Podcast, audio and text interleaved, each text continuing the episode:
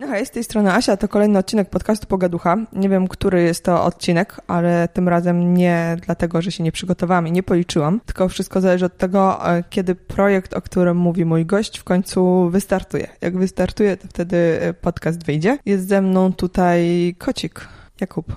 Dzień dobry. Poważnie zwany Jakubem.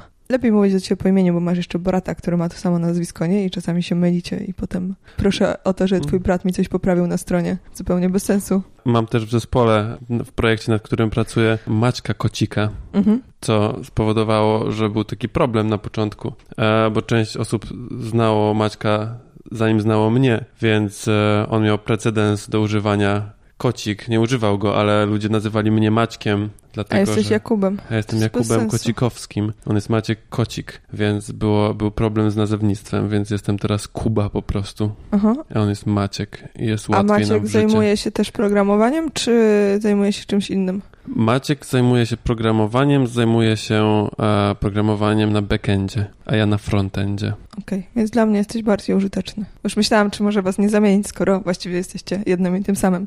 Dobra, wróćmy do, wróćmy do naszej rozmowy. Jesteś tutaj, ponieważ e, znamy się od dawna, ale znamy się chyba też z Sokratesa, a w od poprzednich odcinkach już był Robert, który opowiadał nam na temat o. Sokrates Cafe, więc e, nie będziemy się powtarzać, chyba że znamy się z jakiegoś innego miejsca, a ja tego nie pamiętam. Znamy się z Sokrates Cafe, jestem całkiem pewien. U mhm. zapytliwego Tomasza w Gdańsku. Tak było. Natomiast y, ty byłeś wtedy strasznym gówniarzem i dalej jesteś. Który ty jesteś rocznik? 9-3. Aż tak? O mój no. Boże. A co myślałaś? Wiesz co, ja mam taką granicę 9-1 i to jest wtedy, kiedy ludzie y, są bardzo młodzi. Ponieważ to jest rocznik mojej siostry i to była zawsze moja mała siostra. I jakby ja nie, nie mój mózg nie chce przyswoić, że to są już ludzie dorośli. Mhm. Cały czas wydaje mi się, że to są tacy ludzie, których możesz opieprzyć za coś, nie? Że na przykład kradną ci buty, czy coś tam i jakby na, najbardziej jestem wyczulona na rocznik 9.1, że to jest tak no, straszne gówniarstwo. Te dalsze roczniki jakoś, jakoś w miarę jeszcze akceptuję ich dorastanie, więc trochę się pogodziłam z tym. Ale znamy się od właśnie, ty byłeś w liceum wtedy. To prawda tak jest. I co tam się uczyłeś w tym liceum? Czego ja się uczyłem w liceum?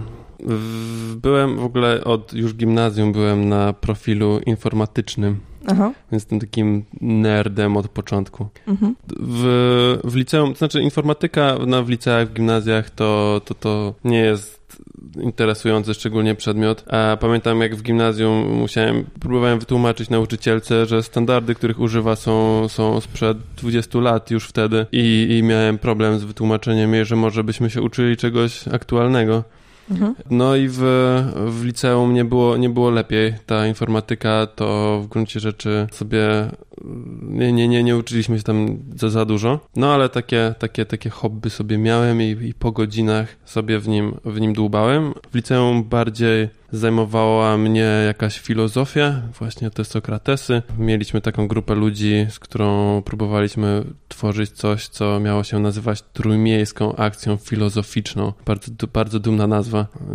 Mieliśmy nawet stronę Filozofia TV, taki portal gdzie tam e, nasze wypociny sobie publikowaliśmy. Mhm. A jeszcze wracając do tej e, zainteresowania informatyką, to jest tak, że jak jesteś nerdem, to po prostu odruchowo zaczynasz e, się interesować informatyką, czy jeśli zaczynasz rozumieć kod, to stajesz się nerdem? Jakby w którą stronę to działa? Mm, wydaje mi się, że to jest taki zapętlony cykl, więc im bardziej stajesz się nerdem, tym bardziej rozumiesz kod, im bardziej rozumiesz kod, tym bardziej stajesz się nerdem i potem po prostu jedna rzecz napędza drugą i wpadasz w nieskończony taki cykl i już, już, nie, ma, już nie ma odwrotu. Mhm. Ale starałeś się ratować tą filozofią. Miałeś też jakieś inne zainteresowania? Ja nie, nie, nie, wiem, nie, wiem, nie wiem, czy filozofia to jest szczególne ratowanie się od...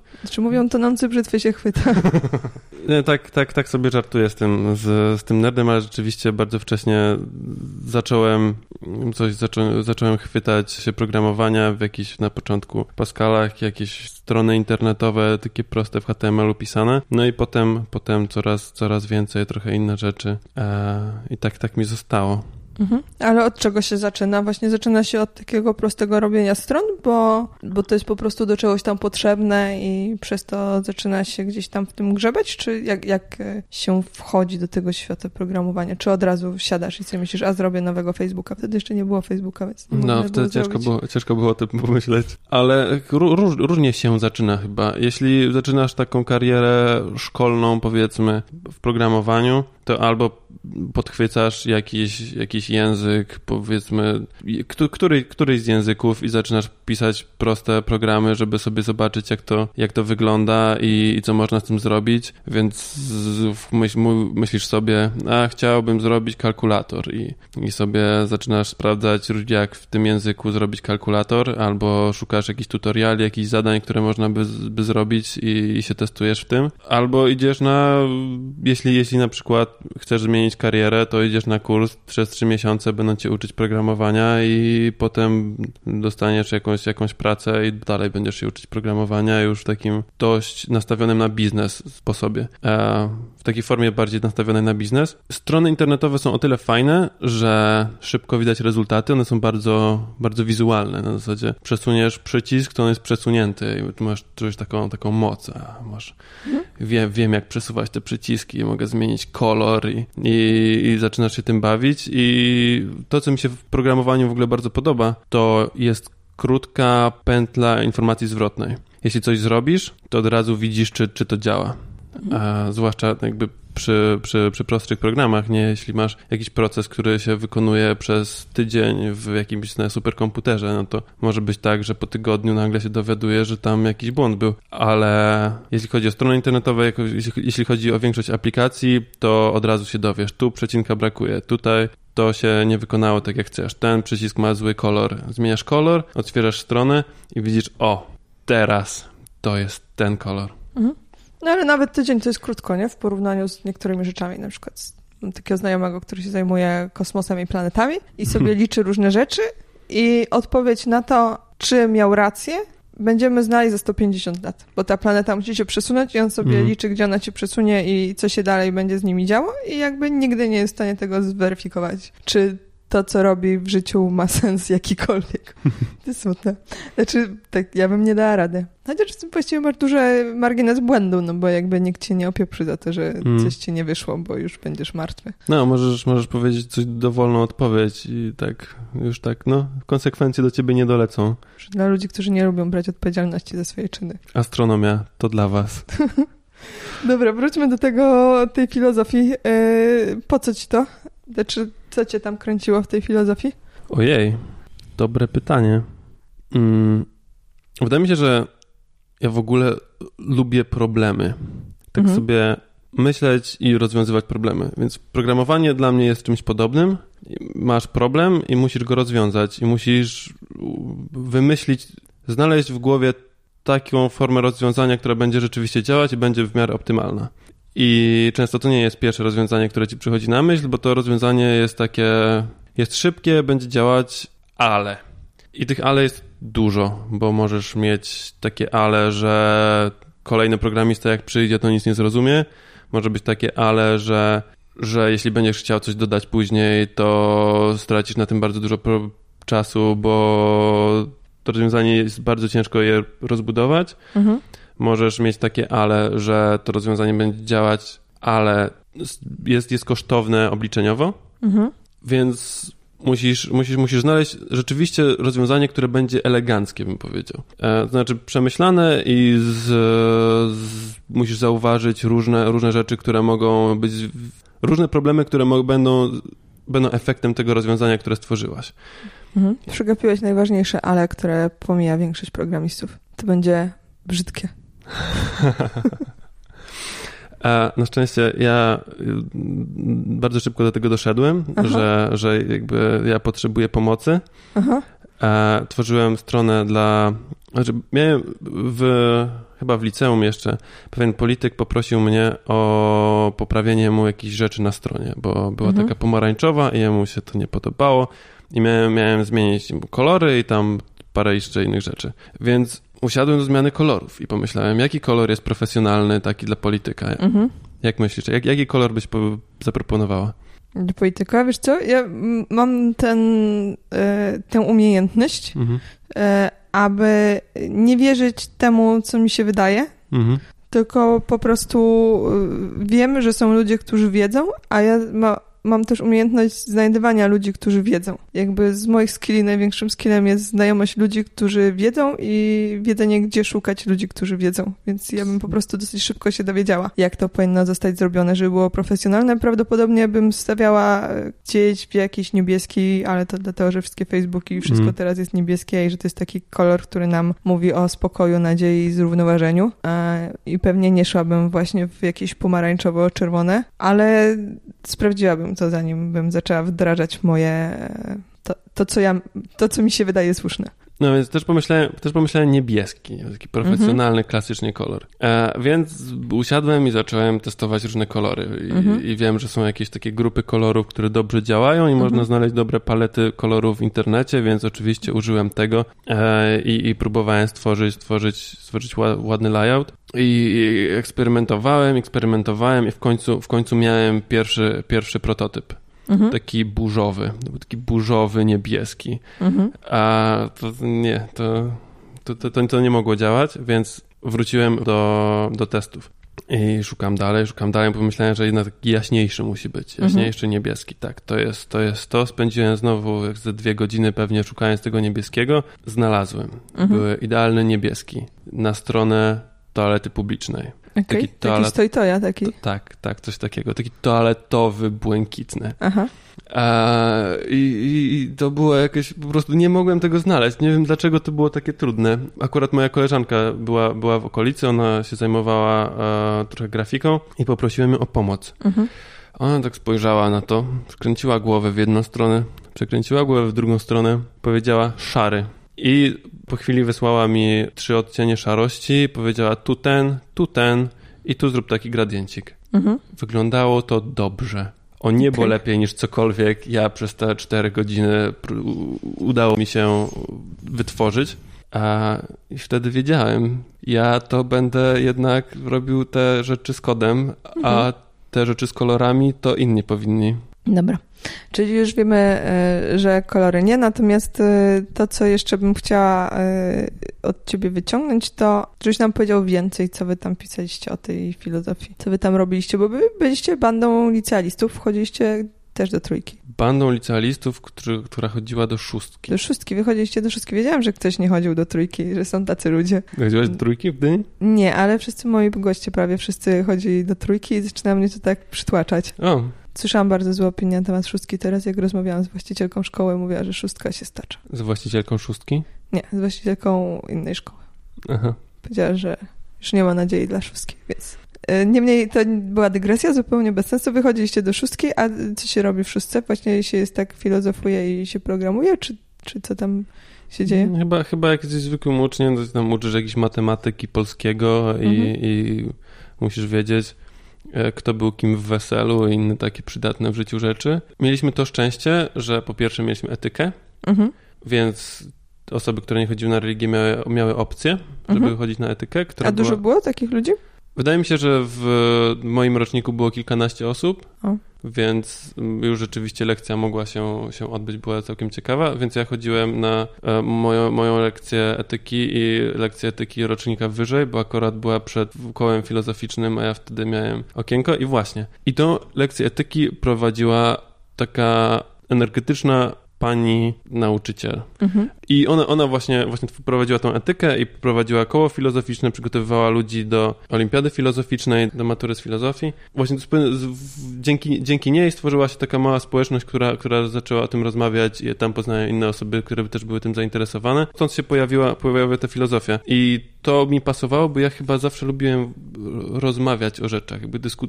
może nie rozmawiać, ale dyskutować, przemyśliwać różne koncepty, ale właśnie w taki sposób konwersacyjny, bardziej niż, niż, niż e, czytać, czy jakby robić głęboki research, to nie brzmi dobrze, prawda? Ale... Nie, dlaczego? Jakby to jest to tyle fajne, że moim zdaniem często wpadamy w taką pułapkę, bo żyjemy jednak w pewnych bańkach i w momencie, kiedy sobie coś czytamy, interpretujemy sobie to pod kątem własnych już doświadczeń tego, co wiemy na mm. temat życia, a jakby wiemy niewiele, jakiś znamy wycinek i potem kolejne lektury też już dobieramy pod kątem właśnie tego, co mm. nabyliśmy i bardzo łatwo pójść w jakiś ściśle określony kierunek i w ogóle z niego nie wyglądać, więc e, dla mnie były interesujące te spotkania właśnie z taką tą grupą ludzi. E, była taka grupa, ty i twoi znajomi, powiedzmy, mm. którzy czasami mieliście inne pomysły niż ja, ale powiedzmy gdzieś blisko. I potem y, mieliście też takich znajomych, którzy mieli już y, zupełnie inne pomysły mm. niż ja. A, I to było interesujące, żeby zobaczyć właśnie, że ludzie takie rzeczy sobie myślą i w ten sposób kombinują mm. i też mają dużą wiedzę i też czytają literaturę, więc to nie jest tak, że inne sposoby myślenia nie istnieją. No i wtedy możemy sobie to gdzieś e, ze sobą zetrzeć, zetrzeć, zdarzyć może bardziej niż zetrzeć i mm. e, jakbyśmy starli, to by wyszły takie jak placki ziemniaczane, taka pulpa. Trochę tego, trochę tego. Też dobrze. Mm. Rzeczywiście właśnie jeśli, jeśli nawet po, po zrobisz sobie, po przeczytaniu książki, po przeczytaniu, masz jakieś, budujesz sobie jakąś teorię na temat rzeczywistości i ciężko, zauważyłem, że jakby to też, to też jest ważne, żeby przyjść na, na rozmowę już przygotowanym, mhm jakby, że musisz mieć jakiś, jakiś background, żebyśmy, żeby to rzeczywiście ta rozmowa była, była satysfakcjonująca, ale samemu bardzo ciężko zadać sobie pewne pytania. Jeśli zaczynasz wygłaszać jakąś teorię drugiej osobie, to bardzo często możesz się złapać na czymś takim, że pół zdania urywać, mówisz, nie, nie, dlaczego ja tak pomyślałem, tu już mhm. widzę, widzę, widzę luki. Sobie siedząc przy y, samemu w kawiarni, przy, przy kawie, czytając, czytając jaką, jakiegoś filozofa, myślisz sobie, o, jaki ja jestem inteligentny i jakby moja teoria nie ma żadnych luk, ale kiedy wygłaszasz, to raz, że masz podwójnie sprawdzasz, czy to ma, czy to, mhm. czy, czy to jest, czy, czy masz rację, czy nie ma tam luk i z drugiej strony druga osoba też może dodać nową myśl do tego, co powiedziałaś i też zadać pytanie i zadać jakąś, wskazać, wskazać ci luki w myśleniu. I też chyba lubię dowiadywać się rzeczy od innych ludzi i właśnie wyrywać się z takiego mojego spojrzenia na świat, dlatego że nawet będąc otwartym i, i starając się być otwartym na, na inne, inne, myśli, bardzo łatwo na przykład wpaść w bardzo wąską kategorię, kategorię rzeczy, o których myślisz.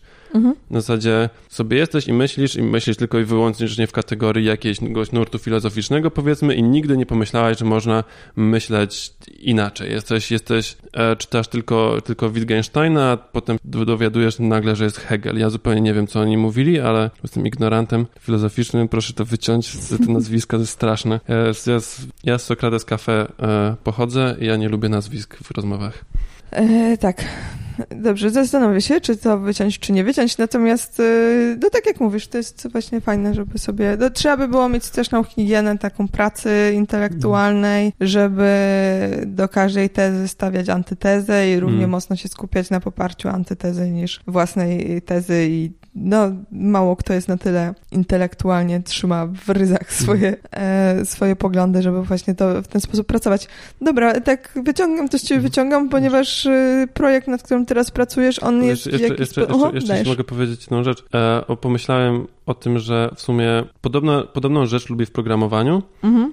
E, programowanie to nie jest, to nie jest jedna, jedna umiejętność. E, są różne paradygmaty programowania, różne, różne sposoby rozwiązywania tych, tych problemów, a, które skupiają się na różnych aspektach właśnie tych problemów i różne, różne sposoby są, są ich rozwiązywania. I ucząc się takiego nowego paradygmatu, czy nowego sposobu rozwiązywania zadania, to jest trochę jak uczenie się nowego sposobu myślenia o rzeczywistości. A da się to przekładać?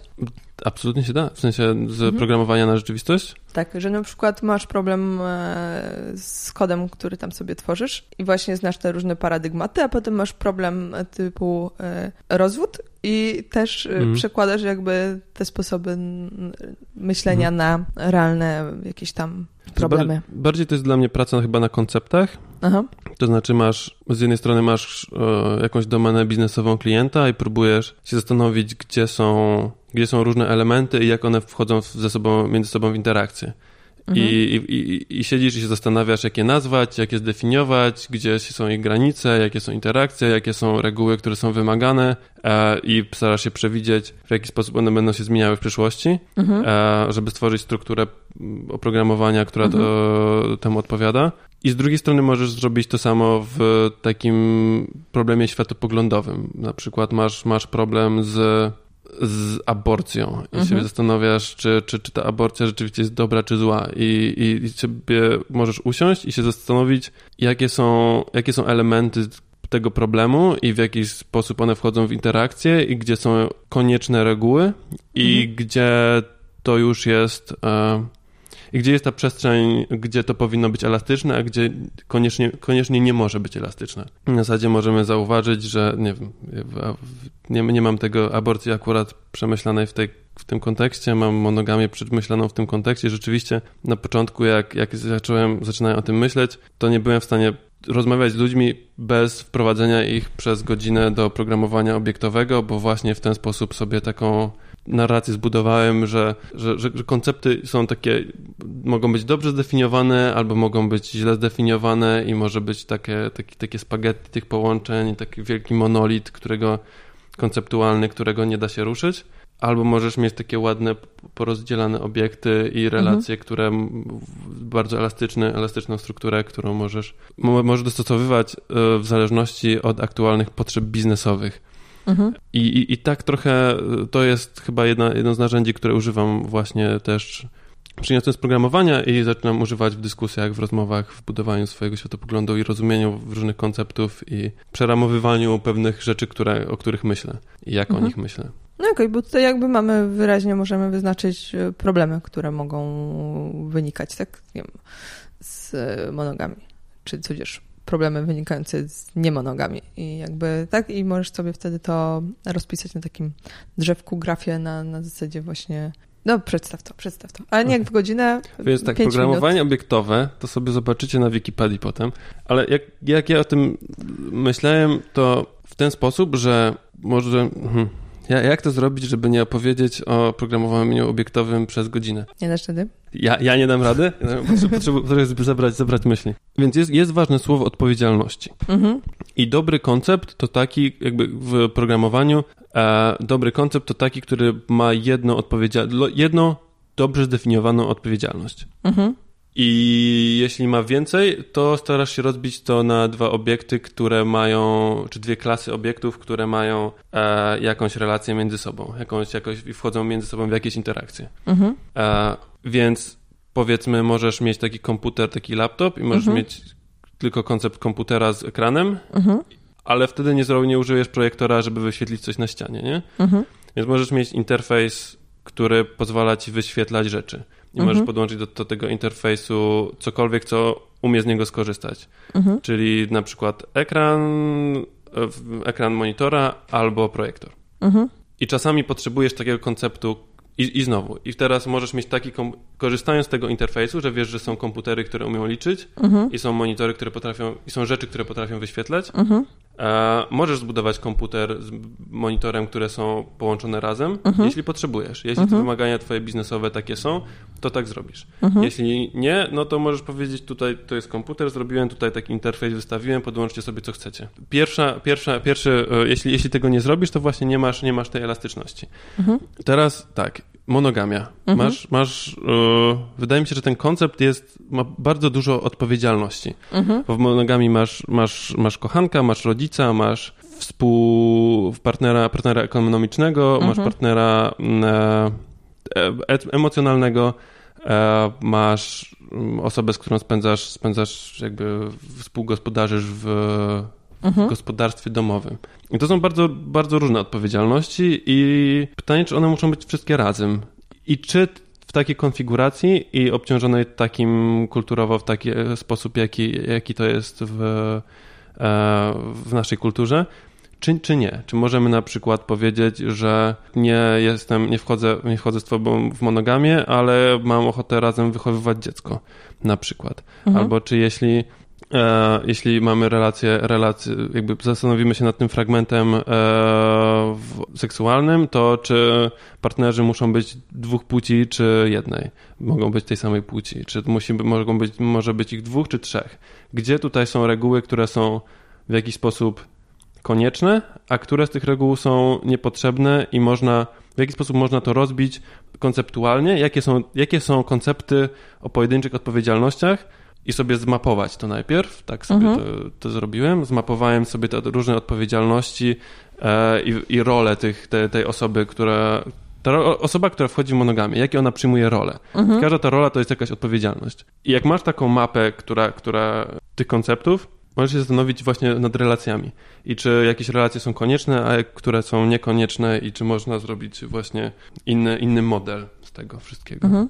I potem programiści wchodzą w związki i mówią, e, że wchodzę tylko w tej części na przykład e, nieekonomicznej, a mhm. na przykład, ale wspólnym gospodarstwem domowym i w jakimś tam zakresie odpowiedzialności 30%. Tak to, tak mhm. to się odbywa? E, tak, dużo, dużo, dużo, dużo procentów e, tam, tam się dzieje. Tak, tak. I listy, długie, długie dokumenty specyfikacji. Okay. E, nie, nie, nie. Programiści nie lubią długich dokumentów specyfikacji. Programiści lubią coś, co się nazywa e, takie metodyki e, zarządzania projektem, które się nazywają zwinne. Mhm i one się dostosowują do rozwoju projektu, więc e, my, my, myślę, że bardziej w ten sposób. No, okay. Słuchaj, w tym momencie ja nie do końca czuję, żebyśmy mieszkali razem, nie czuję, żebym to okay. była rola, którą chciałbym teraz, e, koncept, którego chciałbym teraz korzystać, więc może nie róbmy tego. E, takie, takie sobie jakby pozwoliło mi to lepiej zrozumieć moje potrzeby i lepiej je komunikować. E, potem jak już usunąłem, nauczyłem się o tym mówić bez, e, na takim praktycznym poziomie, be, bez tej analogii okay. do programowania obiektowego, bo to było konfudujące. Dobra. E, czyli już wiemy wszystko na temat rozpisywania sobie e, obiektowego, mhm. relacji międzyludzkich. Poezja wydaje się być teraz taka niepotrzebna. Czy nie wiem, dlaczego zaczęłam myśleć o tej. Tak, moje myśli poszły w stronę listów i wierszy i Aha. Nie, wydaje się, że możemy to wszystko wrzucić coś do kosza, bo jesteśmy w XXI wieku. Okej. Okay. Nie, nie, nie, nie, uważam, że świadomość mocna tego, jakby co robimy w życiu i kim jesteśmy i w jakie relacje wchodzimy, wydaje mi się, że wręcz pomaga temu, bo dokładnie, chociaż nie wiem, może taki Werter to, to, to, to, to nie bardzo, bo wydaje mi się, że on nie miał dodefiniowanych rzeczy dobrze w swoim życiu. No Werter miał totalnie niedefiniowane rzeczy, na przykład nie kumał tego, że ktoś jest żoną kogoś innego i się dobrze bawi w tym. Znaczy, mm. jakby on miał dużo problemów i nie rozumiał mm. odmowy. On jakby powinien przepracować najpierw to z terapeutą, a potem może zacząć sobie pracować na właśnie jakichś takich konceptach, bo nie wydaje mi się, żeby u niego było wszystko w porządku. Czy, nie wiem. Werter, trzymaj się. No nie się nie jesteśmy, trzyma. Jesteśmy, jesteśmy, z tobą. Werter właśnie się nie trzymał e, zasad, ale on miał problemy e, właśnie na, na poziomie tych e, zasad społecznych chyba też, jakby mm. akceptowania zasad społecznych, więc może gdyby sobie to rozkminił w ten sposób, że żyje w czasach, w których takie społeczne oczekiwania są istotnym elementem życia, to by wiedział, że przeinwestowuje ze swoją miłością. E, nie wiem, nie pamiętam Wertera dobrze, ale wiem, że ja, on ja, cierpiał. Ja, ja, też nie, ja też, też, też pamiętam, że, że on cierpiał. Wydaje mi się, że nawet mi się podobała ta książka, wbrew, jakby wbrew popularnej opinii, że to jest coś, coś strasznego. Tak, ale to miło, że ktoś cierpi bardziej niż my, więc jakby ja się dobrze bawiłam i myślę, o, frajerze. A nie wiem, czy o to w niej chodzi. Okej, okay. jedziemy dalej, bo mieszkasz teraz w Krakowie, mieście, które mnie totalnie wykończyło przez ostatnie dwa dni nerwowo i którego z całego serca już nienawidzę, natomiast ty tu bawisz się dobrze? Och, najlepiej się bawię. Kiedyś byłeś gdynianinem. Tutaj wraz z grupą znajomych rozkminiacie sobie stworzenie e, czego? Portalu. Chciałam powiedzieć portalu, ale potem byś powiedział, że to nie jest portal, tylko to jest coś innego. Ten nazewnictwo. No dobra, portalu. Który będzie służył? Budujemy platformę, która będzie pomagała ludziom wypożyczać sobie przedmioty z innymi osobami w najbliższej okolicy. To znaczy, możesz wejść na, na naszą platformę i wypożyczyć wiertarkę, jeśli potrzebujesz wywiercić dziurę akurat pod jakiś obrazek na przykład, albo cokolwiek innego. Nie wiem, nie wiem po co można wiercić dziurę w ścianach jeszcze. Um, w, więc możesz wypożyczyć przedmiot, który akurat potrzebujesz na ten moment, albo możesz wypożyczyć go innym. Możesz dodać, dodać wie, że masz na platformie, że masz wiertarkę i wtedy osoby będą się zgłaszały do ciebie. Mhm. I, mi pieniądze? I dawały ci pieniądze. Mhm. Pieniądze są spoko. To, to prawda, to prawda. Um, no na tym, na, tym, na, na, tym to bazuje. To, to, to chyba tyle, co możemy o moim portalu porozmawiać. To co, kończymy? Nie, jeszcze musisz powiedzieć e, jakby z czego to wynika. W ogóle Kraków, bo startujecie na razie w Krakowie. Tak, tak. 3 A... września Mhm. 3, 3, 3, 3 września wystartowaliśmy. Tak, wystartowaliście 3 września?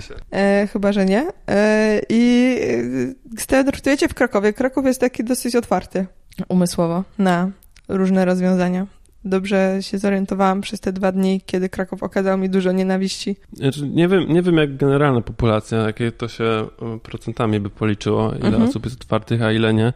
Na pewno jest spora społeczność osób, młodych, młodych ludzi, którzy są, są mocno zaangażowani w, w życie lokalne i w też ochronę środowiska, jakby są e, Prze, prze, przejmuje ich los, los planet z jednej strony, z drugiej strony są otwarci na te próbowanie nowych, nowych e, rozwiązań.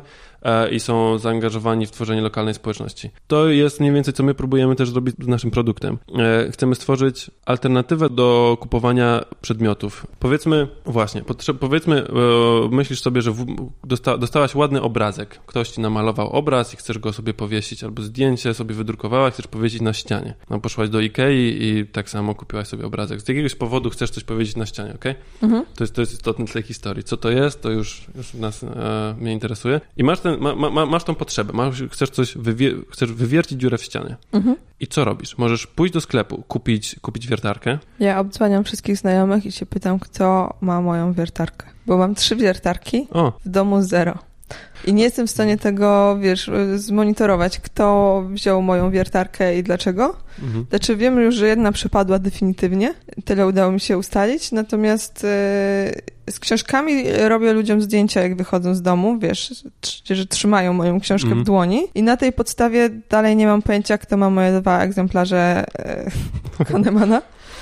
Natomiast y, bardzo byłam do nich przywiązana, więc jeśli ktoś sobie przypomniał, że pułapki myślenia gdzieś tam leżą u niego i nie są jego, to ja bym prosiła, bo miałam dwa, mam zero, wiertarek miałam więcej z racji e, pracy, natomiast też nie mam żadnej. I, i wykorzystam mój podcast, żeby poprosić ludzi, którzy wiedzą, gdzie jest moja wiertarka, żeby mi ją oddali, ponieważ mam obrazek. Ale y, tak, y, normalnie człowiek Kupuje? Myślisz, że kupują? Myślę, że... Myślę, Czy biorą myślę, Asi? Myślę, że biorą od Asi, jeśli wiedzą, że Asia ma i, i pożycza e, te mhm. wiertarki. Albo biorą od Asi, albo, albo raczej kupują, myślę. myślę. Myślę, że dużo osób po prostu kupuje, albo za, zaniechuje tego projektu. Mhm. Ale bym powiedział, że wiertarka to jest gdzieś w jakimś Biedronce czasami można też dostać za 100 zł, albo podjechać, podjechać do Castoramy, tam sobie kupić. Um, więc zużywasz godzinkę na to, żeby podjechać do sklepu, wrócić i, i masz wiertarkę i zapłaciłaś pieniądze. Mhm. No i możesz sobie wywiercić, wywiercić dziurę w ścianie. Albo weszłaś na jakiś, jakąś grupę na Facebooku i pytasz, kto ma pożyczyć wiertarkę i ktoś może ci odpowie, a może nie i może na drugim końcu miasta, a może bliżej. Alternatywą, którą my proponujemy, to jest portal, w którym na który wchodzisz, mówisz, tu jestem, mhm. potrzebuję wiertarki, chcę podejść po nią jutro, mhm. a potrzebuję na trzy dni, znajdź mi kogoś. Mhm. I klikasz i tworzysz w ten sposób, tworzy się, tworzy się takie zapytanie, które jest rozsyłane do osób, które zaznaczyły, że mają wiertarkę w najbliższej okolicy. Mhm. Um, I właśnie zaczynamy rozsyłać od osób, które są jak najbliżej i potem mhm. rozsyłamy trochę dalej, jeśli żadna z tych osób nie odpowie. Mhm. Dlatego priorytetem jest, są osoby, które są blisko mhm. i osoby, które odpowiadały, odpowiedziały ci jak najszybciej. Dlatego, że nie chcesz czekać trzech dni na to, żeby ktoś ci odpowiedział, kto jest bardzo blisko, bo pewnie jak podejdziesz dwa bloki, to nic się nie stanie. Mhm. Więc chcielibyśmy, żeby, żebyś, żebyś nie szła daleko po, po tą wiertarkę i żeby ta osoba odpowiedziała ci w, w jak najszybszym czasie, żebyś mogła przejść do innych swoich zadań. Nie? Już wiesz, że masz tą wiertarkę, mhm. przychodzisz po nią jutro o 18 i nie musisz o tym dalej myśleć. Mhm. I to jest, to jest właśnie perspektywa e, wypożyczającego, e, osoby, która potrzebuje przedmiotu. I właśnie, znowu, chodzi o wiertarkę, mhm. nie chodzi o zieloną wiertarkę od pana Mirka. Mhm. Dlatego w, w, na, na, naszej platformie nie zobaczycie e, bardzo dużo, wielu, wielu ofert różnych wiertarek w różnych cenach, tylko zobaczycie, że jest wiertarka za tyle pieniędzy i tyle osób ma, e, udostępnia ją w Twojej okolicy. Dlatego, że chodzi nam o funkcjonalność, a nie o sam konkretny przedmiot. To pozwala nam na dużą automatyzację, właśnie ty szukasz wiertarki, możesz zdecydować się, podjąć świadomą decyzję, zanim wyślesz zapytanie o cenie i ilości dni mhm. e, i odległości, w której szukasz. Czy to jest w całym mieście, czy to jest, czy to jest blisko. Więc masz tę informację, wysyłasz zapytanie i ono jest rozsyłane do osób udostępniających tą wiertarkę. Mhm. I teraz jak wygląda proces dla, dla tych osób, które, mhm. które zarabiają na udostępnianiu przedmiotów? To właśnie, e, to wchodzisz na portal, jeśli chcesz, jeśli masz powiedzmy przedmioty, które jakiś czas temu, zanim, zanim było Rent and Land, mhm. to potrzebowałaś wywiercić dziurę, dziurę w ścianie mhm. i masz te, masz te trzy wiertarki, bo kupiłaś mhm. trzy, nie wiadomo czemu, żeby wywiercić jedną dziurę. I one ci leżą w mieszkaniu. I jak mhm. często używasz wiertarki? Ja bardzo często, więc jakby ja nie jestem odpowiednią osobą do zadawania tego pytania. E, natomiast normalnie ludzie używają dosyć rzadko. A masz jakiś inny przedmiot, który tak ci leży i, i się kurzy? Ostatnio to garnki. Garnki. Bo nie mam czasu gotować i jakby ktoś chciał garnki, to ja mam takie dwa wielkie gary, w których można zrobić bigos na przykład dla 15 osób przynajmniej. I to jest taka rzecz, którą ja zakupiłam właśnie dlatego, że robiłam imprezę z bigosem i nie miałam garnka, żeby ugotować taką ilość bigosu, a to była impreza bardzo jednorazowa, ponieważ normalnie unikam ludzi, ale akurat wzięłam ślub i nie zrobiłam wesela, tylko po prostu zaprosiłam ludzi, więc robiłam wielki gar bigosu i wielki Ale gar tam żółku. byłem, miód i wino piłem. Tam byłeś, no i było ten, sałatka ziemniaczana, był tak w niemieckim stylu. Mm, przyniosłem akordeon nawet, nie czy pamiętasz. Tak? Tak było? Mm. Nie, wiem, że musiałeś wrócić do domu, bo miałeś soczewki. Nie musiałeś je wyjąć do pudełeczka.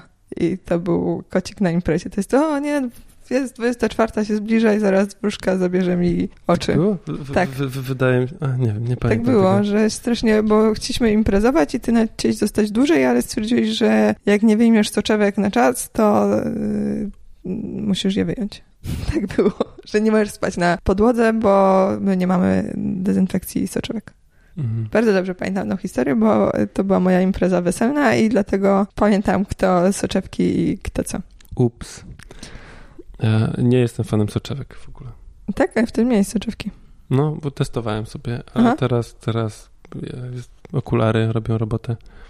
No dobra, ale tak, wracając do twojego projektu, a nie, imprezowania, to yy, serio mogłabym komuś pożyczyć garnek, bo to jest bardzo rzadko, kiedy potrzebujesz takie wielkie garny, mhm. garnki przemysłowe. Mhm. Więc, więc pomyślisz sobie, no ten garnek leży i fajnie byłoby zarobić na nim parę złotych, albo po prostu nie, niech ktoś sobie używa. Mhm. E, więc wchodzisz na platformę mhm. i znajdujesz garnek mhm. i mówisz, mam ten garnek. Mhm. I teraz czekasz, aż ktoś potrzebuje tego garnka i zgłosi się do ciebie. Mhm. I to jest cały, cały, ca, cała energia, którą musisz w to włożyć. E, mhm. więc jest bardzo szybkie dla obu stron. Z jednej strony kilka kliknięć i masz rozesłane powiadomienia do osób w okolicy i e, z drugiej strony wchodzisz, wchodzisz na portal i zaznaczasz przedmioty, wyszukujesz, zaznaczasz przedmioty, które, które posiadasz i nie musisz dodawać zdjęć, opisów. Okay. A książki tam też będzie można pożyczyć? Mamy, mamy taki pomysł, żeby książki też można było wypożyczać, ale to jest pro, usługa, którą chcemy wprowadzić e, w późniejszym czasie. Mhm. Na razie to są takie przedmioty codziennego użytku, jakieś małe urządzenia AGD, jakieś miksery, elektronika, sprzęt wideo, jakieś aparaty, e, gogle VR, kamerka GoPro, sprzęt sportowy, mhm. namioty, mat, karimaty. Bo tu e, powiem, jaki ja mam problem z książkami. Mam problem z książkami taki, że e, jestem książkozakupoholikiem i po prostu muszę kupować książki, e, bo to mi poprawia jakość życia.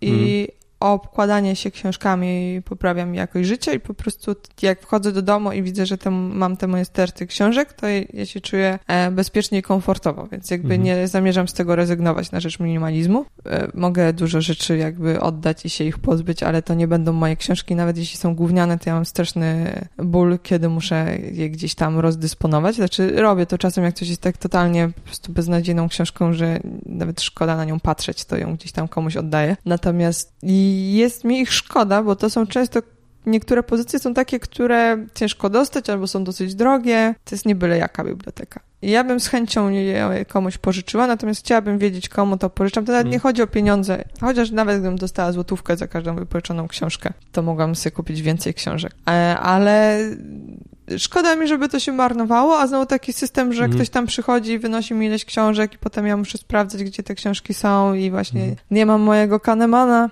to strasznie mnie też frustruje w pewnym momencie, bo niektóre książki mm, cenię sobie i nie chciałabym, mm. że ktoś na przykład lekkomyślnie je gdzieś tam zgubił, zostawił i zapomniał, że je ode mnie pożyczył, więc a no jednak mam taki e, wewnętrznie cierpię, bo wiem, że dużo osób e, by się bardzo cieszyło mając dostęp do tych książek, które mm. sobie leżą w moim salonie i się kurzą. Ciężko je dostać gdzieś w bibliotece, no jakby ja też bym czasem skorzystała, może nie, jakby no teraz mhm. mam taką możliwość, że chcę kupować te książki, na które mam ochotę, ale były takie czasy, gdzie dużo książek chciałam zobaczyć i przeczytać i jakby nie było opcji, że ja wejmę, nie wiem, 190 zł, bo to jest jakiś tam niesamowicie istotna książka, wielkie tomiszcze naukowe, czy tam książki akademickie często są bardzo drogie, a jakby leżą u mnie, nie? Mhm. I, I są. Więc to było fajne, bo chyba też tych ludzi, którzy myślą podobnie i zaczynają odczuwać cierpienie związane z tym, że mają rzeczy, które się marnują w jakiś sposób, swój mhm. potencjał, jest więcej, nie? Coraz więcej.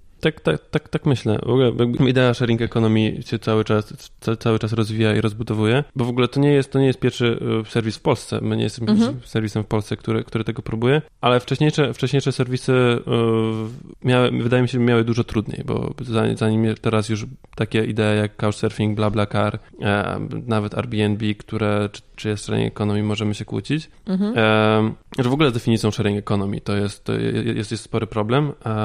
Nie, no mi się wydaje, że nie ma problemu, tylko że po prostu sobie próbujemy podciągnąć pod sharing ekonomii różne rzeczy, mm. które nie są. Bo nie wydaje mi się, żeby sama definicja sharing ekonomii była jakaś bardzo problematyczna. Właśnie jest, jest, jest kilka definicji i niektóre definicje stwierdzają, że na przykład taksówki w sumie to jest sharing economy, albo komunikacja miejska to jest sharing economy, bo korzystasz, nie posiadasz zasobu, jakim jest tramwaj, tylko korzystasz z takiego, który jest tobie udostępniany. Mhm. E, bo główną, główną ideą za sharing economy jest przeniesienie ciężaru z jakby zmienienie, zmiana definicji dobrobytu z, z, definicji opartej na posiadaniu na definicję opartą na dostępie. Czyli mhm. ja nie potrzebuję do, posiadać tramwaju, żeby móc się poruszać po mieście, nie potrzebuję wiertarki, żeby e, zrobić dziurę w ścianie, tylko mam dostęp do wiertarki i jeśli mam dostęp do wielu rzeczy, to mam dobry dobrobyt. Mhm. Z tym wiąże się właśnie bardziej rozsądne e, zarządzanie zasobami, w na planety. Mhm. To znaczy, nie potrzeba produkować jednej wiertarki na mieszkańca, mhm. tylko wystarczy na przykład jedna wiertarka na blok i to będzie wystarczało, zaspokajało mhm. potrzebę tej, tej społeczności. E, I z innymi rzeczami podobnie.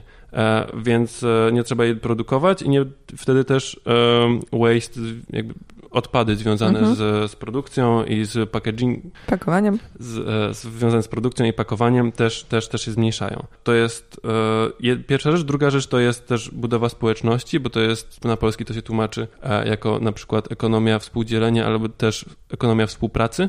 Mhm. E, więc to, że u nas na platformie też skupiamy się na lokalnej społeczności, że idziesz, nie idziesz na drugi koniec miasta, czy do drugiego miasta, żeby to pożyczyć, tylko idziesz do sąsiada z tą wiertarką. Mhm. E, też myślimy o tym w kontekście budowania społeczności e, i dodatkowo mamy ofertę dla organizacji pozarządowych. Na, które, które mogą zdobywać fundusze na działalność statutową, wypożyczając swoje, swoje przedmioty e, i też uzyskują tani dostęp do przedmiotów, które mogą potrzebować E, na przykład na wydarzenia. Mhm.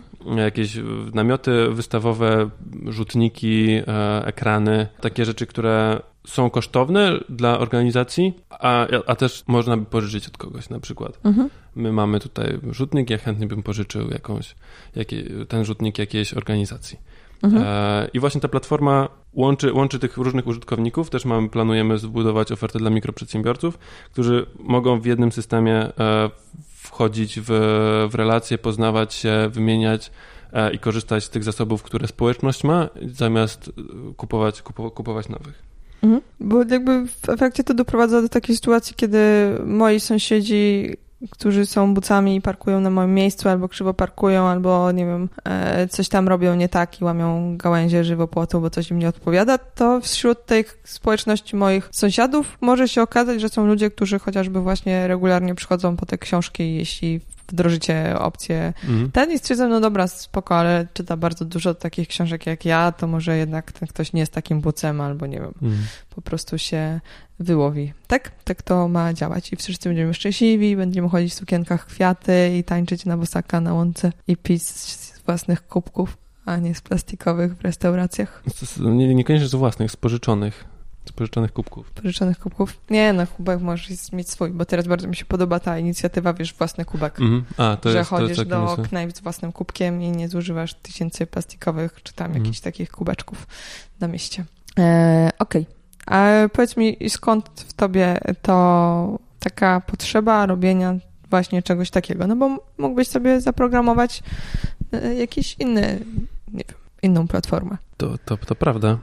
Um, od, od, od dawna miałem takie poczucie, że mam, mam umiejętności do robienia właśnie mam, mam umiejętności programistyczne, mhm. które są, jest duże zapotrzebowanie na rynku na nie. Mhm. I możesz A. iść do pracy i dostać ładny pieniądz, znaczy no pracujesz, ale jakby możesz mhm. po prostu olać wszystko, iść do pracy, mieć elastyczny czas pracy i mieć tam, wiesz, stół do piłkarzyków i darmowe cukierki mhm. i odbierasz co miesiąc swoją wypłatę i ona jest całkiem spoko i pozwala ci na kupienie własnej wiertarki, nie?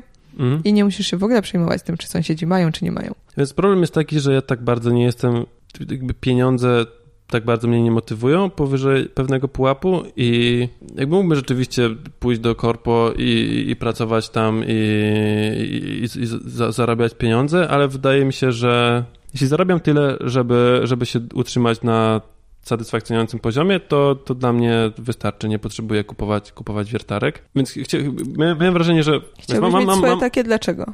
Proszę? Takie swoje dlaczego. Dlaczego? dlaczego? Takie, takie swoje dlaczego. Więc, więc mam dobre, dobre umiejętności. Jeśli będę potrzebował pieniądze, to pójdę zarabiać duże pieniądze i, i będę je miał. Mhm. Więc to jest, w ogóle jakby czuję się całkiem, jakby jedną czuję się strasznie uprzywilejowany, mhm. będąc białym mężczyzną w Europie w XXI wieku i mając umiejętności programisty mhm. Na rynku, który wygląda tak, jak wygląda. Mhm. To jest strasznie uprzywilejowana pozycja. I wydaje mi się, że to byłoby trochę takie marnotrawstwo tej pozycji, po prostu pójść do korpo i zarabiać pieniądze. E, I chciałbym właśnie skorzystać z tych umiejętności i oddać trochę za tak w podziękowaniu za to, że, że, że, że uh, życie obdarowało mnie tymi przywilejami. E, i oddać coś. Jesteś jeszcze strasznie wysoki, a tacy wysocy ludzie zawsze zarabiają więcej. O. Im jesteś wyższy, tym więcej zarabiasz. E, a teraz będą się szukać badań, żeby podlinkować, gdzie tak wyszło, ale tak wyszło i postaram się znaleźć te badania. Więc jeszcze każdy centymetr wzrostu daje ci e, lepsze wynagrodzenie. Może, może jeszcze na buty na jakichś koturnach będę Będę no to już byłbyś chyba przerażająco wysoki. Ale wiesz, za te, za te dodatkowe parę procent w, w pensji może warto. Znaczy, nie, po, pokombinuj. Znaczy, Chyba. ja chodzę w szpilkach czasem. Mhm. Tylko nic mi to nie daje, bo jestem e, kobietą. Ale chodzę. Mam wtedy ładniejsze łydki. Mhm. Wygodne to jest? Nie. Więc robię to szalenie rzadko. Mhm. Ale jakby Staram się tego nie praktykować, bo doszłam do wniosku, że im bardziej właśnie ta rola kobiet i mężczyzn w społeczeństwie i pozycja jest nierówna, tym wyższe szpilki noszą kobiety i co jak jedziesz sobie gdzieś tam w stronę e, im bliżej Rosji, tym masz tych szpilek bardziej, a jak pojedziesz do Szwecji, gdzie wszyscy jeżdżą na rowerze, no to jakby tych osób w wysokich szpilkach raczej nie znajdziesz i ja robiłam taki swój projekt artystyczny, mój buty szwedek i fotografowałam buty szwedek, ale nie jesteś w stanie po tych butach dojść, czy to jest kobieta, czy mężczyzna. O. W ogóle jakby się zorientować, bo zrobiłam też zdjęć, zdjęcia butów mężczyzn. Jakby możesz kombinować po rozmiarze, ale jeśli nie masz jakiegoś punktu odniesienia, do którego porównasz ten but, to bardzo trudno jest powiedzieć. No, bo jakby jest to absurdalne, żeby na co dzień chodzić w szpilkach i biec tam gdzieś jakby jak masz gdzieś dotrzeć, skoro idziesz na szczudłach. E, I staram się mhm. nosić szpilki mniej, ale czasami jak założysz sukienkę i chcesz wyglądać ładnie, to te szpilki jednak pomagają wyglądać lepiej. E, w ogóle chciałem tutaj wyrazić moje niezadowolenie z tego, jak mało wyborów, jeśli chodzi o, jak, ma, jak mało opcji, jeśli chodzi o ubiór mają mężczyźni, gdzie mogę mieć trampki, albo takie buty do garnituru i to jest, mogę mieć spodnie krótkie albo długie i zasadniczo, jeśli zrobisz cokolwiek innego, to niedobrze jest. Tak, dlatego ja też walczę o to, żeby się nie śmiać z mężczyzn. Bo czasami z kimś gdzieś idę i ktoś mówi, o mój Boże, czy coś tam, nie, wiesz, komentuje wygląd jakiegoś idącego mężczyzny i bo to są często takich panów w wieku, nie wiem, 50-40 lat, mm. ale i oni mają coś, coś dziwnego na siebie z, założyli. Ja na to patrzę, to wydaje mi się, że oni próbują, bo już ci młodzi faceci e, kombinują ze strojem, Oni gdzieś tam zakładają więcej kolorów, właśnie czasami pozwalają sobie, żeby te buty były w jakiś sposób bardziej szalone, mają jakieś elementy błyszczące mhm. i, i, gdzieś to idzie, szczególnie jeśli patrzymy na tych ludzi w Berlinie na przykład, nie? Ale e, ci mężczyźni, powiedzmy w średnim wieku, oni zaczynają moim zdaniem próbować wyglądać inaczej, ale przez całe życie chodzi w tych takich dad pants, wiesz, takich spodni, mm. które mhm. są trochę za duże, są ściągnięte paskiem, przyzwyczajeni do tych kolorów szarych, burych i byle jakich i pulowerków. I to nie jest łatwe, żeby nagle wejść do sklepu, kupić coś kolorowego, gdzie takie rzeczy w ofercie są, dobrze to ze sobą zmaczować, wiesz, połączyć, mm. jak ty ze stroną internetową i żeby to działało dobrze, no więc czasami to nie działa dobrze, ale ja doceniam, że oni próbują, no i zakładają czy różowe, czy fioletowe, czy zielone, czasami przesadzą i założą wszystko różowe od góry do dołu, no ale walczą, nie? Walczą mhm. i jakby tak, z butami jest też problem, jak y, czasem chodzę z facetami na zakupy, bo mnie proszą, żebym z nimi poszła i żebym im pomogła się ubrać, y, żeby wyglądali jakoś y, inaczej niż do tej pory, bo nie są w stanie właśnie wyjść z tych schematów, w których się wychowali mhm. właśnie u odzieżowych, to ja mam duży problem z butami męskimi, bo po prostu mi się nie podoba. Znaczy sama chodzę w butach męskich, ale jak mi się uda dostać taki mały rozmiar czasami gdzieś, ale to chodzi mi tylko o sportową, mm. obuwie, ale jest, e, no, noszą lakierki albo, albo jakieś takie właśnie trampoczki. Więc bardzo wam współczuję i wspieram mężczyzn w tym, aby mogli się ubierać inaczej.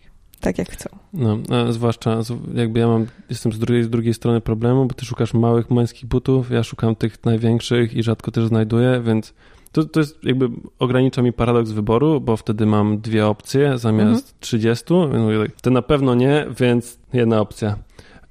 Więc, więc łatwiej mi e, w wybór w sklepie, ale poza tym, poza tym tak, jakieś, nie wiem, takie jakieś kolorowe albo jakieś na jakimś dziwnym obcasie nosiłbym. Czemu nie? Tak? No, to znaczy chciałbym, chciałbym, chciałbym, nie wiem czy nosiłbym, ale chcia, chciałbym mieć opcję. Okej. Okay. Pewnie mówi, że to niewygodne, więc, więc, więc ufam ci w twojej opinii. E, no ale, ale żeby moje łódki, łydki wyglądały ładnie, jak, jak idę sobie na jakieś polskie wesele, to, to, to czemu nie? No w sumie wiesz, każdy ma prawo do ładnych łydek. Znaczy są dwie drogi, nie? Możesz ćwiczyć Ach. Albo możesz założyć szpilki i dla, dlatego ja jednak czasami zakładam szpilki, bo to mi oszczędza mniej więcej e, 4 godzin na rowerku na siłowni w tygodniu. Mhm. Mogę ten sam efekt uzyskać za pomocą takiego opalizującego sprayu, mhm. rajstop z taką długą kreską na łydce i szpilek więc jakby wybór dokonuje się sam. Pro tip. E... Nie wiem, w którą stronę poszliśmy z naszą rozmową, natomiast powiedzieć chyba dużo na temat projektu, nad którym pracujecie i na temat sposobów, w który myślisz. E, mhm i na temat łydek, więc zwolnijmy. W sensie jeszcze chyba nie, nie, do, nie dopowiedziałem, nie odpowiedziałem ci na pytanie, dla, dlaczego to, no, to robię to, co robię. Dlaczego i... E, więc jak powiedziałem, nie motywują mnie pieniądze tak bardzo, powyżej pewnego pułapu nie, mhm. nie czuję, żebym potrzebował zarabiać dużo więcej niż, niż, niż zarabiam, więc E, tak jak moje zarobki powinny wzrastać, to ja sobie ograniczam e, ilość godzin zarobkowych i przekazuję je na rzecz tego projektu. I właśnie zanim, zanim, e, zanim zająłem się tym projektem, szukałem, myślałem sobie, że powinienem znaleźć jakąś pracę w jakimś NGO albo w jakiejś organizacji, która, która robi, robi dobrą robotę mhm. dla świata. Jakby też oprócz tego, że, że to są technologie, to jest to, co mnie interesuje, to chciałbym, żeby to wpłynęło jakoś, żeby, żebym, żebym czuł, że pracuję nad czymś, co ma znaczenie jakieś. Mhm. Nie nad kolejną aplikacją dla e, TVN-u, mhm. bo nowy serial TVN-u jest, to musi być nowa aplikacja. Mhm. To nie jest coś, co jakby jest dla mnie interesujące. Mhm. Właśnie, po pierwsze interesuje mnie problem, więc chciałbym mhm. rozwiązywać ciekawy problem, żeby aplikacja była ciekawym problemem mhm. technologicznie i też, żeby ta aplikacja rozwiązywała ciekawy problem na świecie. I Rentadony to jest, mam wrażenie, właśnie to, bo idziemy dość daleko, jeśli chodzi o, staramy się myśleć mocno w kategoriach user experience i automatyzować cały proces i tworzyć doświadczenie dla użytkownika, które będzie jak najprostsze i jak najbardziej funkcjonalne. Czyli nie jak na Facebooku nie będziemy chcieli, żebyś y, siedziała na naszej platformie przez cały, cały dzień. i klikała w to. I nie dodacie tam gier i nie będzie można grać w jakieś Candy Crush? Przykro mi. Przykro mi, nie będzie tak. takim rozczarowaniem. Dobra, daj. E, tylko właśnie e, jak najbardziej użyteczna, żeby to była aplikacja. I z drugiej strony e, sam problem dostępu do, do zasobów i tego, jak myślimy o, o przedmiotach, które posiadamy, e, jak budować zaufanie między ludźmi i cała idea sharing economy I to, jak właśnie wchodzimy w relacje z naszymi przedmiotami i to, w jaki sposób myślimy o konsumpcjonizmie, tym, czy idziesz do sklepu, czy idziesz wypożyczyć, czy wszystkie, wszystkie te interakcje i, i ekonomia wokół tego i, i, i zaufanie e, i lokalne społeczności i, e, i zarządzanie zasobami, to są ciekawe problemy wszystko. E, I wydaje mi się, że to są problemy, na które jesteśmy w stanie odpowiedzieć właśnie tą, tą, tą, tą, aplikacją. No dobra. To pozostaje nam zachęcić słuchaczy, żeby poszli sobie obczaić. Jeśli są z Krakowa, to się zalogowali, a jeśli nie są, to poczekali, aż tam znać, że jesteście już gdzieś dalej, bo będziecie, wiadomo, z tego Krakowa e, wychodzić. Tak jak jest to plan. tutaj się e, przyjmie. E, wszystkiego najlepszego. Urodziny miałeś wczoraj. Dziękuję, dziękuję serdecznie. Znaczy wczoraj, ale nie teraz. Wczoraj, wczoraj miesiąc temu. Wczoraj miesiąc temu, kiedy to nagrywamy. Papa. E... Słuchacza, papa. Do pa, widzenia. Papa, słuchacze. Hej, hej.